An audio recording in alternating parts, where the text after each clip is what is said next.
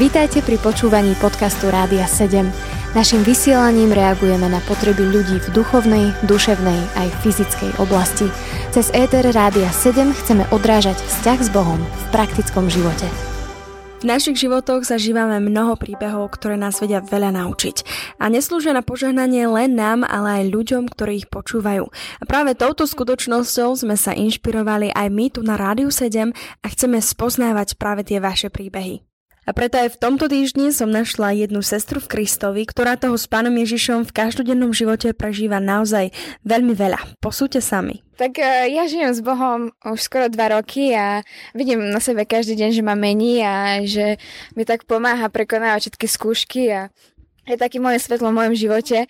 A napríklad aj um, v útorok som išla hneď po škole uh, s kamarátkami do obchodného centra v Poprade a tak sme sa poflakali po tom obchodnom centre, sme sa najedli, nie, lebo sme boli hladné po celom dni.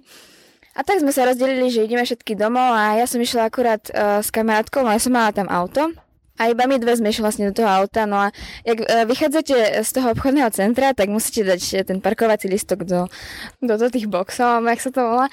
No a tak som išla a vlastne bola som tam aj deň predtým, v tom obchodnom centre, no, nie som žiadna nakupná maňačka, ale no.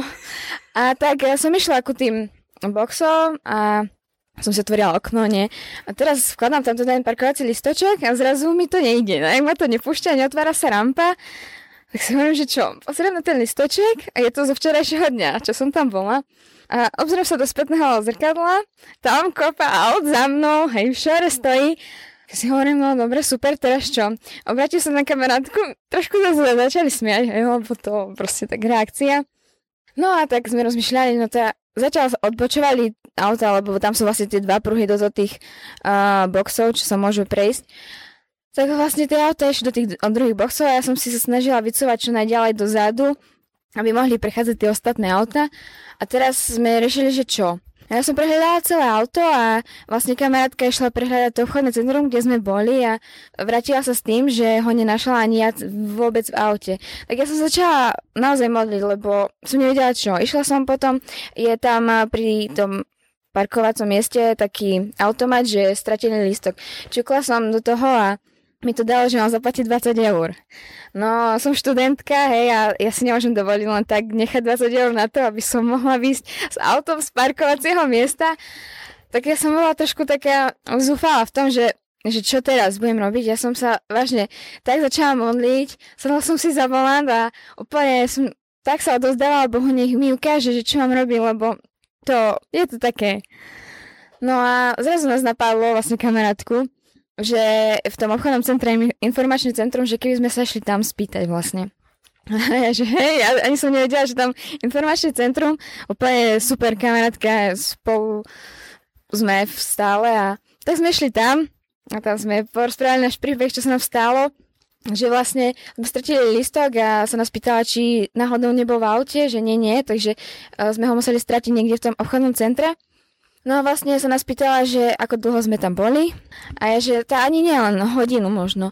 No tak ten listok by, mám, by vám mal platiť tak na 2,5 hodiny, takže skúste tam na ten automat zazvoniť a mal by vás pustiť. No a ja som prišla tam k tomu automatu a ja teraz, Pane Bože, prosím, nech to tam niekto ja, nech to pochopí, že nech ma pustia aj bez tých 20 eur. Ak som im povedala za ten môj príbeh, že čo sa stalo, že z informácií ma poslali tu a že by ste ma mali pustiť, a som mu nadiktovala SPŽ, no a vlastne mi povedal, že mám ísť ku rampám a keď budem tam, tak mám zase zazvoniť a povedať mu. Tak ja som nasadla do auta s takým dobrým pocitom, teraz som prišla ku tým rampám a on mi hovorí, no prosím. A ja, že tu je moja SPŽ, som nadiktovala a on, že prosím. A ja, ste mi povedali, že ma pustíte. My s kamarátkou sme sa tak začali smiať a našťastie to tak dobre dopadlo, že nás pustil a všetko dobre dopadlo, tak som rada, aj keď sme ten listok nenašli. Ale chvala Pánu Bohu, on nás viedol, tak som mu vďačná za to.